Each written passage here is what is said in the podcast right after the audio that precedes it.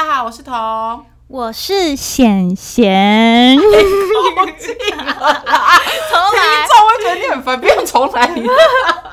好久不见，贤贤，欢迎贤贤。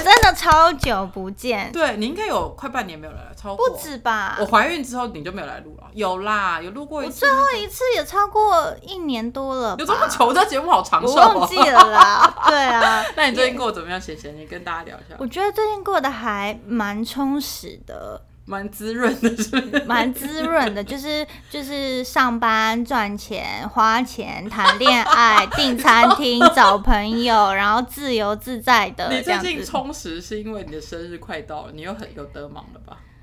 没有，就算没有要办生日，我也都是很努力的在想，我这个礼拜要订什么餐厅吃什么。然后等到我要订餐厅的那一瞬间，发现我订不到，我就会开始我怎么会吃不到？然后就开始找各式各样的人说，哎、帮我订这个餐厅。每天都在忙这些事情。这就是这一段有高兴吗？不我上班的八小时还是很认真，但是我就会那你是利用什么时间订餐厅？午休啊，或者下班啊，午休周午休不用睡午觉末啊，有人在睡午觉。我老公胖夫去办公室睡午觉，我他没有他还去欸买了一个椅子，是可以这样躺平的。我没有，午休就躺那。我午休还可以去搜狗去买菜，买什么东西？你哪有离搜狗那么近啊？有啊，你很近啊你坐计程车哦，嗯，没有啊，坐捷运两站就到啦。哦，我你就坐新公司，对啊，对啊没有走啦。对啊，就是午休时间一个半小时，其实可以做很多的事情，尤其是我也没有要吃午因为，因为餐。尤其啊，对啦，然后再加上你公司现在在市中心，对啊如果，在偏边边边就比较难了。对啊，我还可以中间跑去弄个睫毛，然后再回来上班。然后我老板可能就觉得说，哎、等下你怎么跟早上不一样？你下午怎么比较精神？哎、可以耶，因为你接接解放间店就在捷运站旁边，对啊，所以我就说我现在很满意我的人生，然后就是自由自在的对对，然后我可以感受到，因为现在可能到了这个年纪，大家薪水就是比以前还要再高一点，你就可以有更多的钱呐、花在自己的身上，然后就是可以感觉到说啊，我的自由灵魂正在奔放。我跟你说，我那天听到一个影，就看了一个影片，然后反正他影片的主题就是在讨论说。你会想要生小孩吗？嗯。然后他们就在访问，然后就接访，然后就访问到一个年轻男生，他就说你有想要生小孩吗？然后那个男生就说我现在不想，嗯。但是我可能四十岁的时候会想。然后他就说为什么你要四十岁？嗯。他就说现在他也是差不多可能我们这个年纪，他就说现在好不容易到了一个我吃饭不需要看价钱，就是斤斤计较的嗯。年纪，就是薪水跟收入。如果我现在一旦去生了小孩，我每一分钱都要斤斤计较，我又要开始吃过呃对过吃卤肉饭配泡面的日子。没错，然后他就就是说这样。那你知道有我有两个小孩的人情何以堪？然后他就说，他就说什么？他觉得现在真的不要，就是现在就是跟你呼应你刚刚讲的，他就觉得对现在人生养自己就是可以过得很好。我跟你讲，你是我的朋友里面算是很早很早生小孩的唯一一个，所以先不算你好了。但是我最近很多朋友，就是以前一起玩呐、然后去去夜店一起出海什么的朋友，一起出海还好不是一起下海，吓死人了。然后嘞陆续就开始备孕、怀孕、生小孩，然后就是以前我们就是那种晚上不知道是要干嘛，然后要去吃饭，然后去夜店，然后去唱歌还是什么之类，然后现现在不行，不行，真的不行。然后我就是看他们，就是呃，就是一想要瞧一个时间出来，就说啊，我要问一下有没有人帮我带小孩。Yeah, 啊.老公也不能一起去，然后说我要喂奶，然后什么什么的，然后怀孕又不太能出来，然后我每一次看到他们，我就觉得说，天哪我？我绝对不要在我现在这个黄金时期。哦，你说你觉得你现在好不容易得到一个这么快乐的时光，应该说，我以前也是很快乐，可是我现在又可以更有弹性的去嗯做我想要做的事情。就是我想要做什么，其实基本上我可以不用挥霍，对，不用去看价钱，嗯除非是太太太昂贵的嗯东西。对，然后然后或者是我想要做什么，我就马上去做。嗯，对，这种想要出国就订机票，马上这样管他有没有子 COVID，得了也没关系，反正我也不用照顾小孩。之类的。对，然后也没有家庭要顾，这样我觉得这个这样的。这样情况，我希望我自己还可以再有个两三年。哦，理解啦，嗯理解。可是就是三年后，我儿子就已经上小学了。等到我开始自由的时候，把他们丢去夏令营，开始自由的时候，就是你痛苦的开始。你就会开始喂奶、挤奶、怀孕，然后走不动，然后诸如此类的。我希望我那时候的财力是 之类的，不是，可是你有保姆，你也不可二十四小时都丢给他，你还是得自己顾一下。可是我现在本来就也没有天天出去玩，我想要的就只是哦我今天要出去玩，那我就是要，我不想要在那边考虑东考虑西这样子。但是因为其实其实没有后援的话，生小孩是真的蛮辛苦的。不管这个后援是家人，嗯对啊还是保姆，还是专业人士，反正如果从头到尾都是小孩二十四小时都要自己带，真的是蛮累的。对啊，因为我的愿望是嫁给孤儿，所以基本上应该是没有公婆的后援，那就要自己嫁给你没有？我跟你搞说，你要嫁给有有钱钱的孤儿，有出息的孤儿，哦还不可以嫁给只是有钱哦，。要有有些人有钱还没出息，我跟你们大家讲哦太哦，近了。有出息有出息自己赚钱的孤儿对不对，对，对，你现在终于要加一些条件。他以前他十年前就说他要嫁给孤儿，现在终于有增 增加一些条件上去了。反正很高兴，贤贤最近过得很好，我们先恭喜他。然后今天我们要聊的主题，其实是我们前一阵子，呃，今年五月的时候，美国有一个法案被。推翻，然后让我们两个在我们的聊天室聊了一下，就觉得蛮震惊的。居然在这个年代，在这么先进的国家，还会发生这样的事情。我们今天想要来聊聊关于堕胎这件事情，到底应该掌握在谁的手上？嗯，对，尤其是对我现在一点都不想要生小孩，非常害怕生小孩。很关注这个话题。对，看到这个啊，天哪！如果不小心有了，然后堕胎是违法的，那这件事情应该怎么办？，那我们现在讲一下，我们今天起因就是因为在那，其实，在 Netflix 上面，呃，二零一八年的时候有一部纪录片叫做《罗素韦德案》，然后它这个这个这一部片，它其实是在描述罗素伟的两正反两方的意见。那我们现在讲一下什么是罗素伟的案，我们简介一下好了。其实它就是在一九七三年的时候，美国联邦法院最高法院的一个判决。这个判决呢，它认定堕胎受到宪法中隐私权的保护，所以我们不能限制妇女堕胎。这个这个起因是因为当时有一个女子，她在德州，她这个德州是一个在堕胎法案上面比较相对保守的。州，因为他们美国其实是每一个州的州法不太一样。那那个时候，这个女生就是她在德州怀孕了，她想要堕胎，但是德州的法律规定，你一定是要被性侵或者被强暴，你才可以堕胎。所以她的委任律师，这个这个女生的委任律律师就提出告诉她，觉得这这个法案违背了宪法对于民众的隐私权的保障。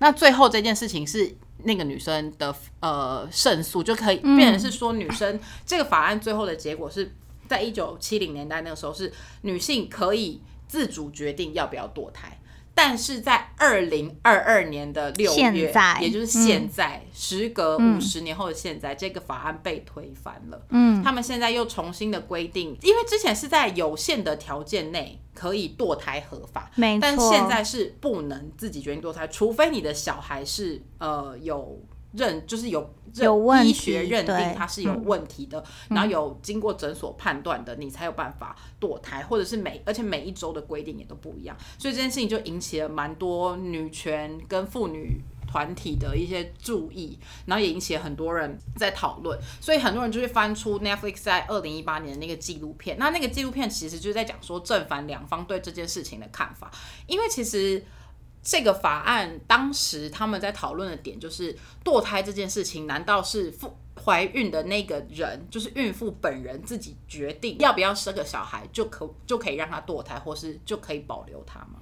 应该是说，应该是说，就是哎、你这里帮我剪掉，对，应该是说，呃，其实罗素韦德案到现在将近差不多五十年的时间，然后其实就是这么长的一段时间，就是保守派跟自由派一直都还是在争论这件事情，就是 even 当时大法官已经解释说，OK，妇女是可以堕胎的，因为宪法里面保障你堕胎的隐私权，但是当这个一九七零年代这个法案推出的时候，就开始有很多很多反堕胎嘛。嗯，那所以其实就是一直吵吵吵吵到现在。那基本上在自由派的话，他们主张是。呃，女性的身体自主权，我要不要堕胎是我的事情。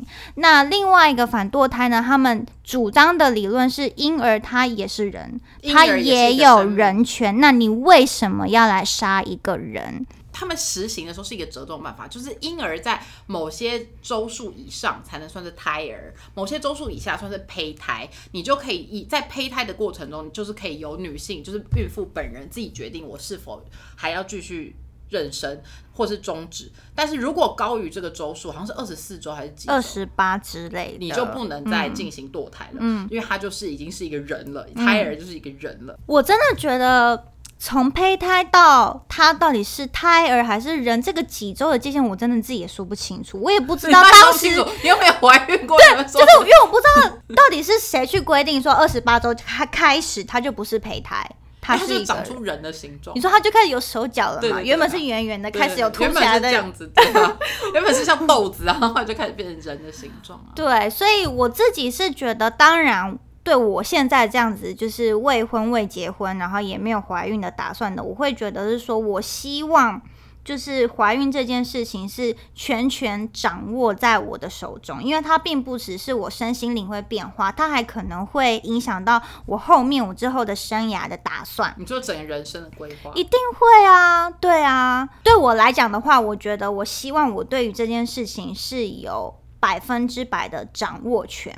那当然，我当然也可以理解，就是某一些人他会觉得说，哎，那你这样子是不是怀孕怀到，例如说五十几周了，你还有五十就怀孕总共才四十周啊？哎、我真的对怀孕超不耻，五十几周是哪来的？你怀的是孔子啊，怀两年了，你有什么事啊你？对，反正就怀孕到就是快要生了以后，那你是不是还要马上去堕胎？那基本上我是觉得说，既然这个自主权，如果今天回到女生的身身上，她在乎她自己的身体，她会让自己的身体拖到这么晚以后再去堕胎吗？因为越晚堕胎，一定是对身体的危害啊。其实好像二十八周以后就不能了，你说法律规定还是医生建议说医？生建议，因为是说好像我记得是现在的法律是二十四周以上，嗯，就呃，哎，二十四周，美国的那个是二十四周以上，他们就判定为人类。那台其实正常的状况在二十八周是绝对不可能再堕胎了。哦因为你你其实这个行为已经就是堕胎这个行为已经是对你可能会有极大的伤害了。只有在我记得是二十周左右、前后上下就已经极限，好像二十四周就是一个极限，你不能在二十四周以后再堕胎，因为你会对你的身体造成对孕妇的身体造成很大的负担。对啊，那所以这也就是说，其实这个问题的根本是在于这个孕妇的身体，不管她今天是刚受精，她已经长成胎儿几周，跟她现在堕胎危不危险，这完全都是孕妇这个人的身体啊。那既然是讨论是这个女生的身体，那这个不应该就是这位女生她百分之百的要去决定她的身体应该要承受什么样的压力吗？可是我觉得回归这这个就有点像是鸡生蛋跟蛋生鸡。那如果这个女性真的这么不愿意怀孕，那她为什么不避孕？你你 你懂我意思吗？我我是没有遇过这个问题，但是好像很多人都是不小心。对，所以所以我觉得这个法，这就是他们，我觉得这个讨论的点是，当然，我觉得我的立场，我自己个人也是觉得堕不堕胎这件事情应该百分之百掌握在女性的手上。但是我觉得追根溯源，你如果不想怀孕，你你又想保护你的身体，最好的方法不是你掌握堕胎权，最好的方法应该是你懂得避孕吧。这没错，这是 一定是的。可是你要知道，今天这个法案是遍及全美国，跟甚至会影响到全全世界哦世界。那并不是每一个人都像我们一样说，OK，我今天晚上做了什么，然后我就来避孕。那有些人他是没有避孕的方法的，他可能真的是被性侵，然后或者是怎么，我真的听过遥远的。某一位学姐，她就她是这样跟我说，她说她也戴套子了，然不小后心怀了。她戴她戴套子，不小心中了，然后她那中了那个是她的男朋友还是不固定对象？我不知道，对嗯好好，anyway，然后她她 中了以后，她有去吃，好像几这，反正就她也有去吃事后还是什么的。嗯哦，我知道，不好意思，我 correct 一下，就是他当下是有戴套，但是套子破掉了。然后呢，他就是呃去吃，好像两天内的那种事后我知道，就是四十二小时的那个。对，然后就他吃的时候还是没用，他最后还是怀孕了。但就是有人这么衰啊，那是真实小孩的故事不是他小孩的生命力真的是令人叹为观止。他不是应该赶快把这个奇迹生下来吗？那时候 maybe 那时候才是大学生还是什么之类的，哦他就是对呀、那真的是所以就是或者是呃，有些人就是被性性侵还是什么，这这些事情真的在我们可能不会在我们身上遇到，但是这个世界上真的是有。那今天如果好，你想，呃，今天如果在美国一个比较保守的那个州，然后今天有一个女生，她真的不幸的有这样的遭遇，可是她在那个州里面，其实是如果没有办法堕胎的话，那她是不是很危险？那个 Netflix 的纪录片有说，当时。可能堕胎是不被允许的话，其实堕胎率它是不会减少的。你今天禁止堕胎，堕胎率不会减少。黑化，对，你只是让它，数你只是让它变得更危险，因为我没有办法去找到正当的、对干净然后合法好的医生帮我去处理掉，我只能偷偷的去。好，有我听说什么用衣架、喝可乐、吃毒药还是什么之类的，你就是想办法把小孩用掉。那这样的话，并不会让堕胎率减少，但是危险就是升高啊。对，因为其实我之前有看一个影影集，然后反正他就是在讲。不用讲德州这种保守州，even 在纽约，其实也是有很多就是那种贫，因为他们贫富差距很大，嗯，那也是有那种可能就是在美美国社会比较底层辛苦工作的女性，那 maybe 她们就是可能被性侵、被强暴、非自愿性的状况下怀孕，或者甚至是她可能是自愿怀孕的，但她没有办法养得起那个小孩，没办法 afford 她，她就去找了。这种密医类似密医的管道，但是他们这种东西其实甚至他们不能对外宣称，他们可以帮你堕胎，他们就是一个很阴暗、潮湿，然后可能也没有消毒过的器具的角落，然后就是帮你就是进入你的子宫，把你的胎儿这样刮出来。对呀，这真的是一个很很可怕的一件一件事情。但是所以你不认为胎儿是人？我现在看到婴儿，我觉得逃掉吐奶，我觉得啊，怎么办？吐奶他超，他每次会说，他每次一来，然后就会用一个很骄傲的语气问我儿子说：“我是谁？”然后我想说你到底什么事？然后如果没有回答正确，他就会说：“我不想跟你好了，我不想跟你玩。”我想说你到底几岁啊？不要跟他们这样计较。我对于婴儿现在还没有。感感觉，我对于你大儿子现在比较能够跟他玩，是因为我们可以开始对话，你可以沟通，可以聊天，对，就是有互动。可是对于只是刚刚好一个婴儿，我我真的还没有办法产生什么感情。所以你现在问我肚子里面的胎儿是不是一个人，我我我觉得我好像也不能说不是，万一有人来征战我怎么办？我也是很害怕。不要说你，一本是我到现在，就是我儿子会讲话这个程度，我大儿子会讲话这个程度，他才比较像是一个人类。嗯，婴儿真的比较像是一个生物。对啊，那你讲他是有没有人权这件事情，不是突发了吗？我觉得，当你把这件事情套在人权身身上的话，你是不是只是为了反对堕胎的一种操作而已？但是应该是说。婴儿不算是一个人，但是你你身为他的父母，你就可以控制他要不要降生在这个世界上，那不就是跟我们父母都觉得他们我们应该听他们的话是同一种道理吗？嗯，因为他是他当受精卵结，我我可以理解，就是觉得婴儿有人权的那一派的人，他们觉得受精卵结合那一刻，他们就是已经长大到一个胎儿形状，他们就是一个人类了。你为什么可以违反他的意志，决定他要不要降生在这个世界？我不觉得他们有意志。那我觉得他们，他们把他们把这件事情套用在一个意志上面，某种程度，他们又拿另外一个呃理念，也就是宗教去压在对压在这件事情上面，告诉你说，其实，在呃爱的结晶产生的那一刻，它其实就是有生命的。对一个人类，或 maybe 对，就是爱的结晶来绑架，对，这些都是神的旨意，这样子。哦，对，那所以，但是基本上我自己是完全不觉得这是神的旨意，然后我也不觉得，呃，就是爱的结晶，或者是呃，它是一个有有有人权的一个，I don't know，细胞，我是不这么觉得，但是。当我可以，我觉得我自己解读这件事情，我是觉得说，现在去讲你在肚子里面这个生生命还是什么的，它它是有没有人权？我觉得就是太超过了。我觉得这种议题真的就只是为了反对而反对。所以你觉得不能禁止堕？呃，应该是说，呃，堕胎合法化其实只是在保护女性，如果不小心怀孕了，她可以有选择。安全的把这个小孩拿掉，如果他不要的话，对，嗯，因为你觉你你你的认为是，如果你堕胎有罪，不会让堕胎的数量那个数目下降，对，哦，今天今天大家并不会因为你堕胎有罪，然后而停止你的你晚上的活动吧？会吧？不会啊。至少你会避孕呐、不，我我现在会避孕，也并不是因为我等着受孕，然后我什么意思？就我现在会懂得避孕，并不是因为堕胎合不合法，你知道吗？是因为我懂得去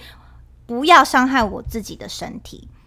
对啊，但是有一个这个，他这个是有点像是法律最低限度在强迫你要去照顾你自己的身体啊，因为你一直堕胎，对身体就是不好啊。那那是那个女生的选择啊。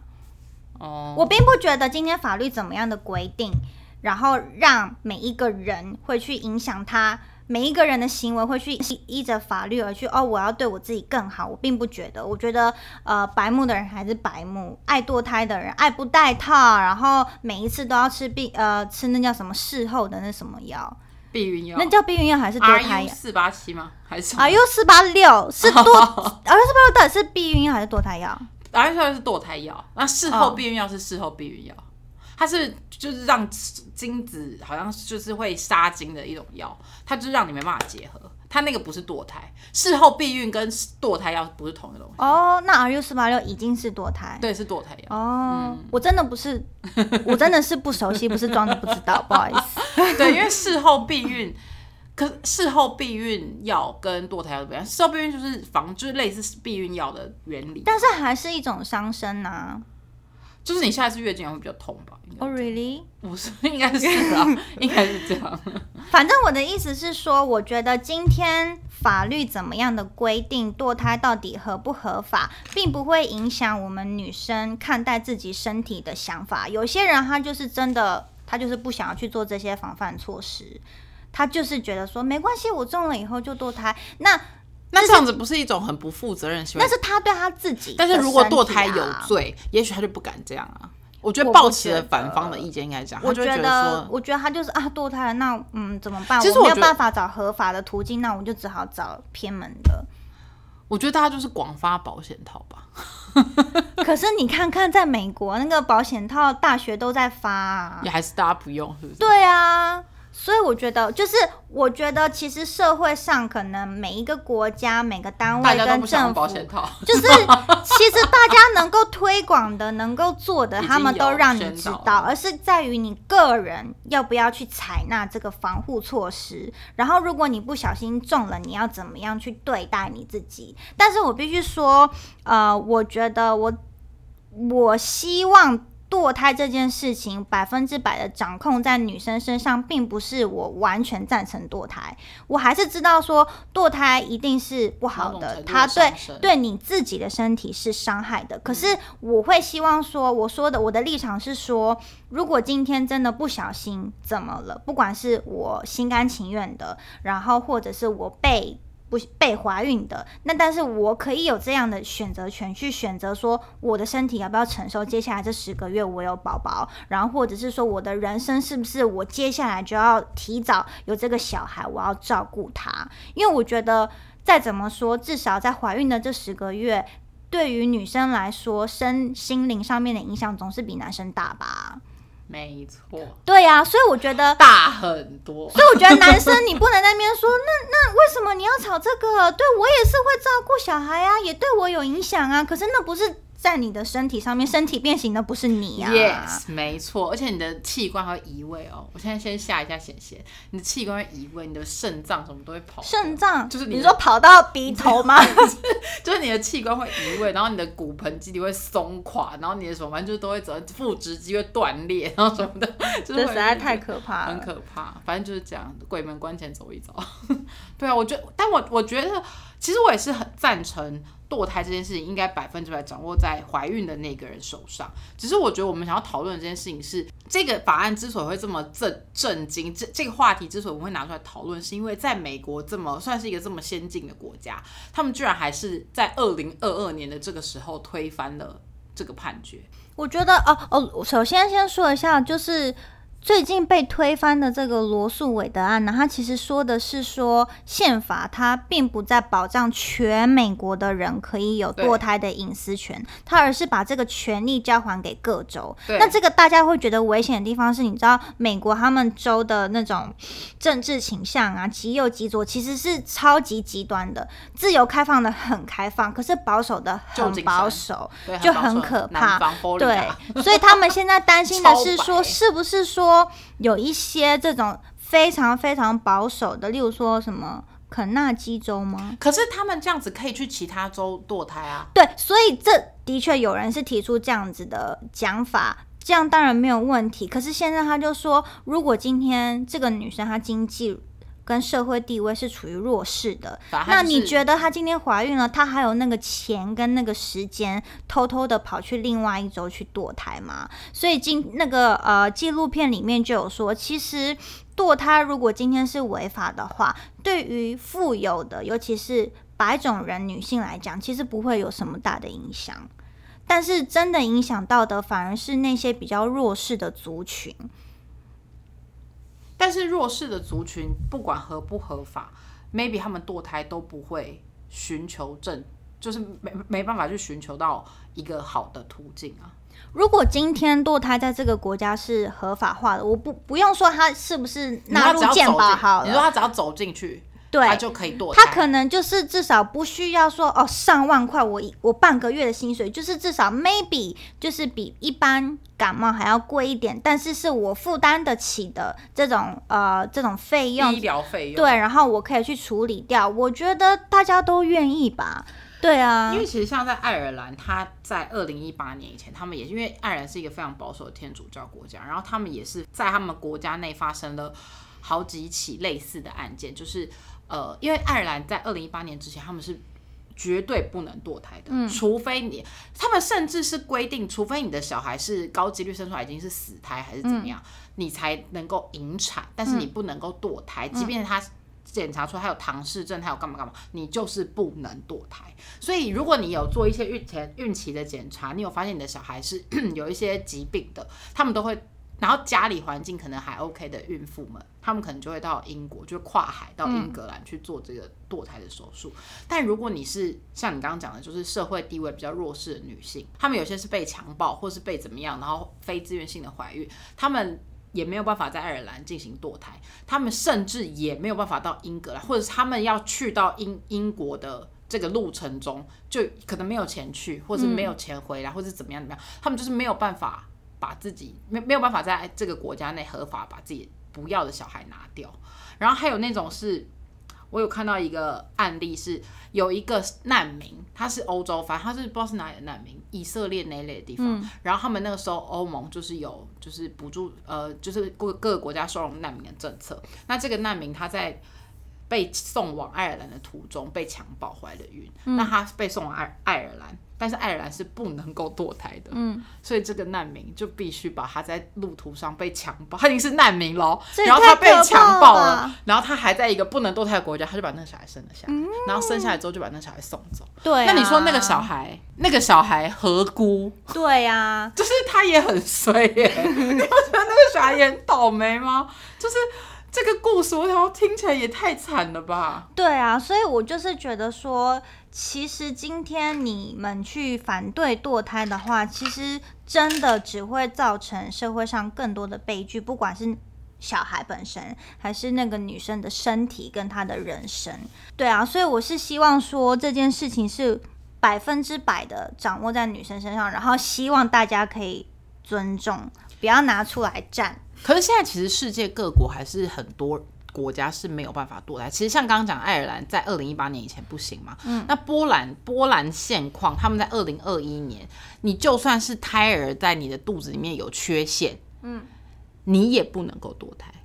你就是全面，不管你什么理由，你就是不能。你你可以生出来，嗯，你弃养他可能不管你，但是你不能堕胎。这些都只是法律上面的规定。他要多，他一定可以找到方式去密医啊，什么之类的，一定是这样，只是更花钱、跟更费时、更困难而已。所以你的立场是觉得法律应该保障这件事情合法，让大家都有另外一件对安全的选择，即便我今天不想要了，对，因为反对这件事情的，反对这个合法的人都会觉得，我把堕胎合法化的话。就会造成性大家开放，狂堕胎对 性开对放、啊，滥哪有那么白目啊？只哎、可是你不要这样说，其实现在在台湾，我们今天才讨论，我们其实现在在台湾，因为台湾的现行的堕胎相关法案的状况是。因为我们有优生健保法的实行细则，人工流产要在怀孕二十四周以内进行，但是属于医疗行为的话就不在此限，属于要的行为就不在此限。意思就是说，如果你二十五周发现你的小孩脑死了，哦或者什么的嗯，二十八周你发现你的小孩没有心跳了或者什么的，这种引产的行为就不会在这二十四周以内。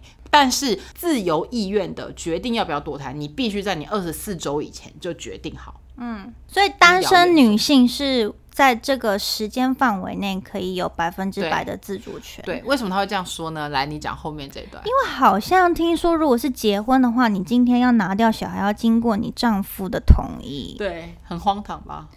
我，但是我们要不要听听丈夫的心声？如果他们真的很想一个小孩，然后我们不是，可是如果你已经生四个了，然后老公就是死不去 结扎，然后你又怀第五个，你还得经过他同意才能拿掉。我是我是哦农业妇女、真的很农业社会的人吗？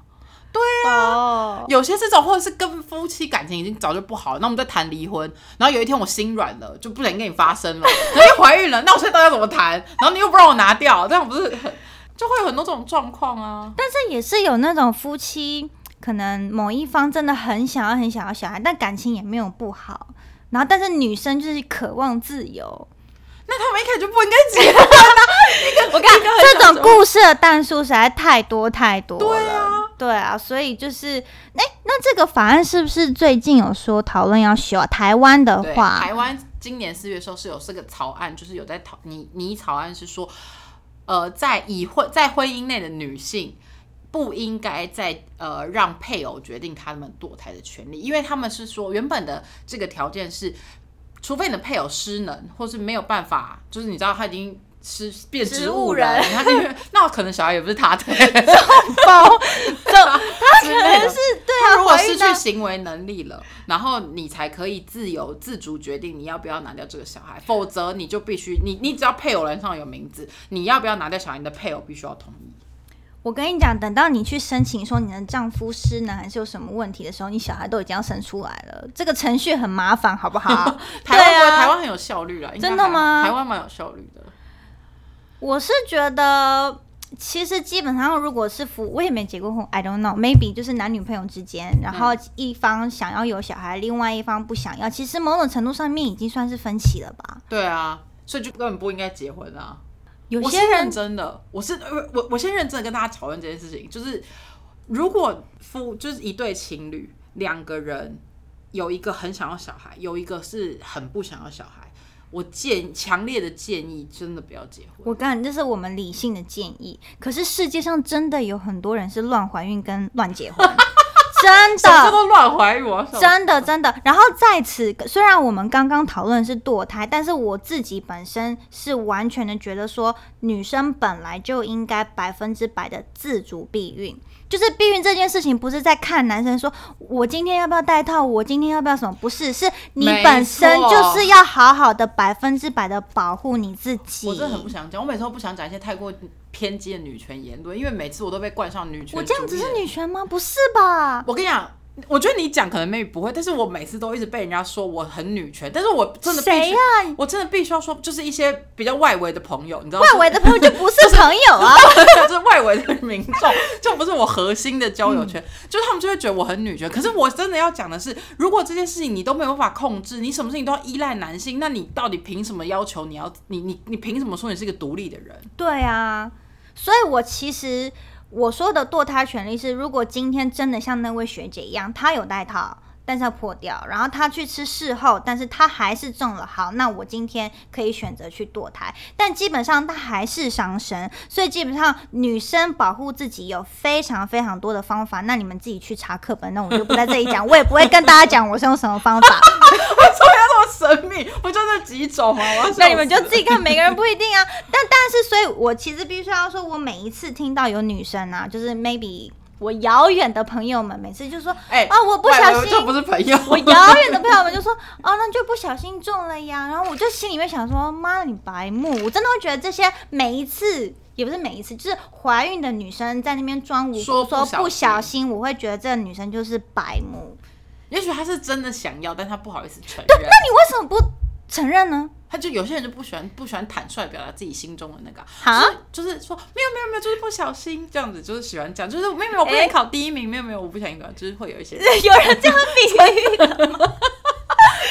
不是他可能就是不想不想要承认说他很想要小孩啊，他想要有一种他想没有，我跟你讲，你就是要知道世界上就是有些人。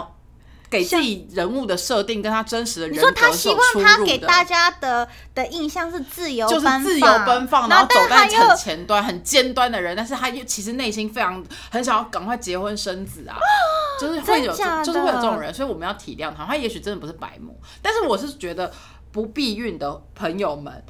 因为避孕这件事情，你不能完全依靠在另外一半，完另外全要另外一自己掌控。半身上如果你要享受，你要享受这个鱼水之欢，你就是要保护好自己，对，就是这样子。因为是的，因为说实在的，我不是要吓大家，但是堕胎，我们今天讨论的主题堕胎伤身，生的生，但是如果你决定要生，怀孕身材走样。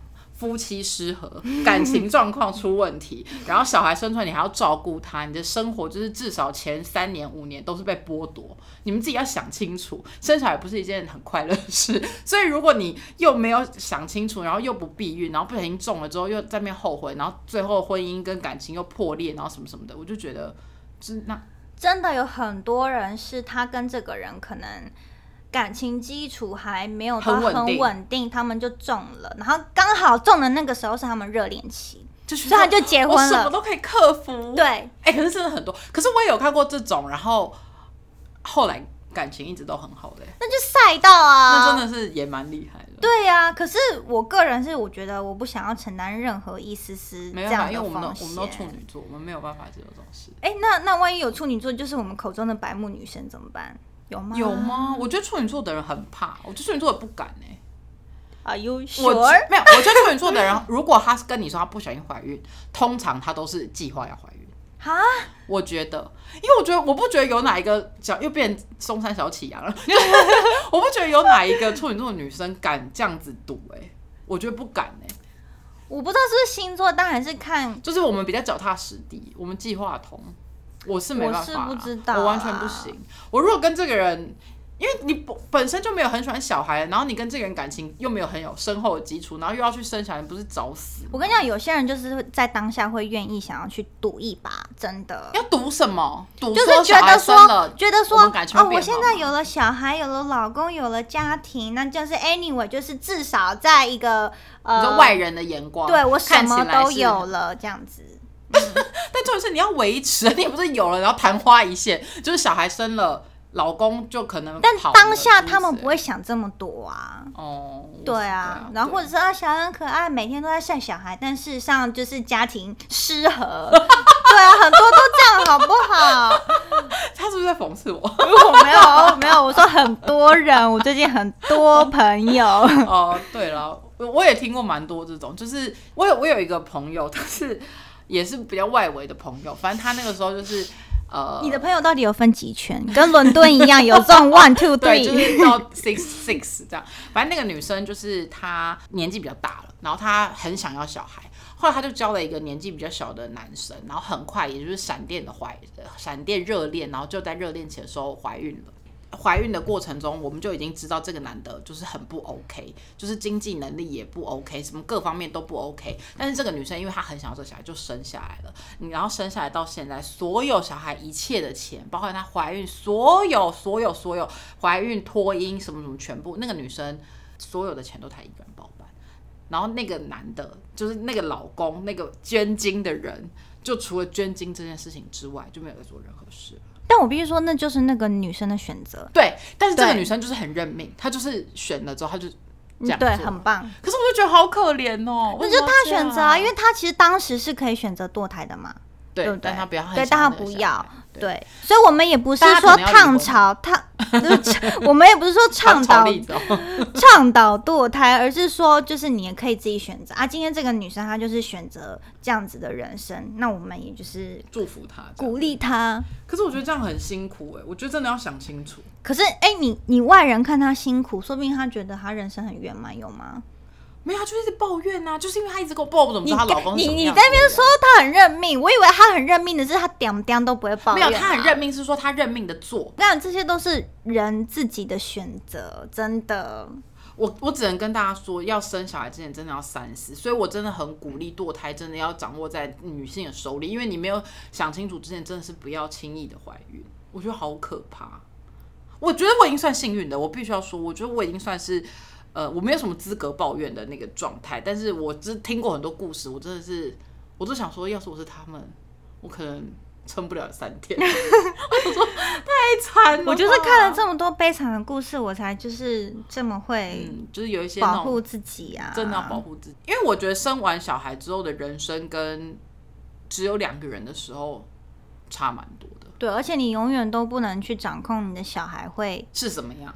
长得怎么样，个性怎么样 我。那时候真的很怕我的小孩长会不会很丑，我是很害怕。我觉得还好吧，大概从你们两个基因就可以判断一下。不是因为你如果都不小心遗传到缺点那一边，然后凑在一起就，或者是说他没有长得丑，但是就是不得人缘的那种长相，你知道吗？例如，你可以举个例子，谁是不得人缘的长反正就是我们不要讲别人小孩坏话，就是这样子。反正我那时候就是很担心，或者是说小孩生出来就是不是你喜欢的长相，你就看就觉得说一点都不可爱，诸如此类，就是会很怕、啊。可是我听说自己的小孩，大家永远都觉得自己小孩可爱啦。我不知道，我觉得差不多。我觉得婴儿都还算可爱，但是要长再大一点，就是到幼童开始然后掉牙齿啊，然后开始会有近视什么，那个时候你可能就会觉得很讨人厌。我不知道哎、我也很少觉得婴儿可爱。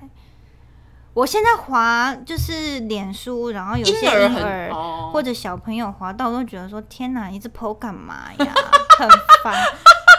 可是小朋友，不然我们的生活就是走这些，不然我们要 PO 什么？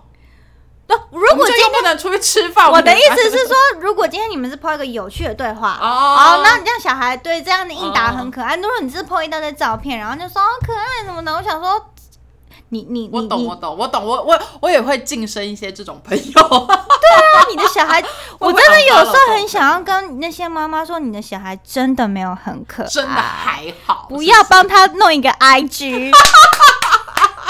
可是现在大家很流行这样啊。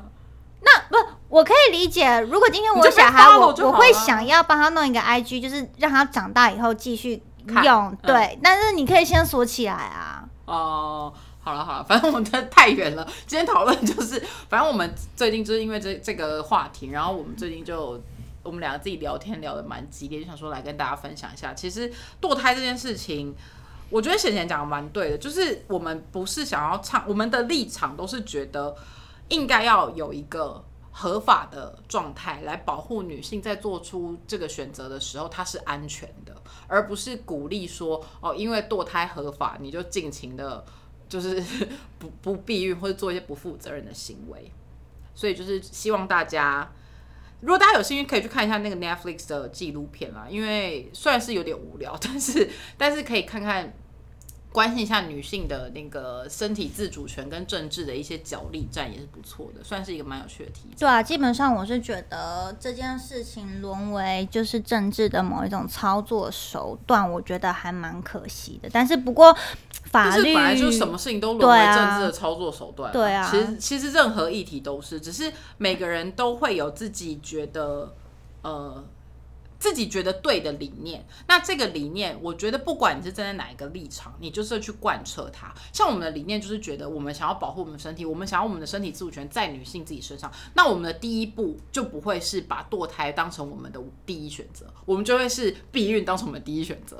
对对，所以还是鼓励大家，呃，如果要进行一些比较快乐的事情的时候，安全措施还是要注意，因为生了小孩，或者是呃，不管你决你怀孕了，决定要不要生，对你的身体都是一个负担嘛。是的，所以就是。然后不小心怀孕了，不要在那边装装无辜。这为什么他为什么不能装无辜？为什么要？关你什么事？你就祝福他就好啦。是不关我事，我看你就讨厌。很无聊哎、不是，他就说他就想要就是不小心就是这样啊，不小心就是中了嘛。哦，不小心当经理这样子。对啊，我不小心就月薪十八万，类似这种，就是不小心，他就是很多人生很多意外嘛。好啦，祝福大家都有愉快的一周，谢谢大家收听，拜拜，拜拜。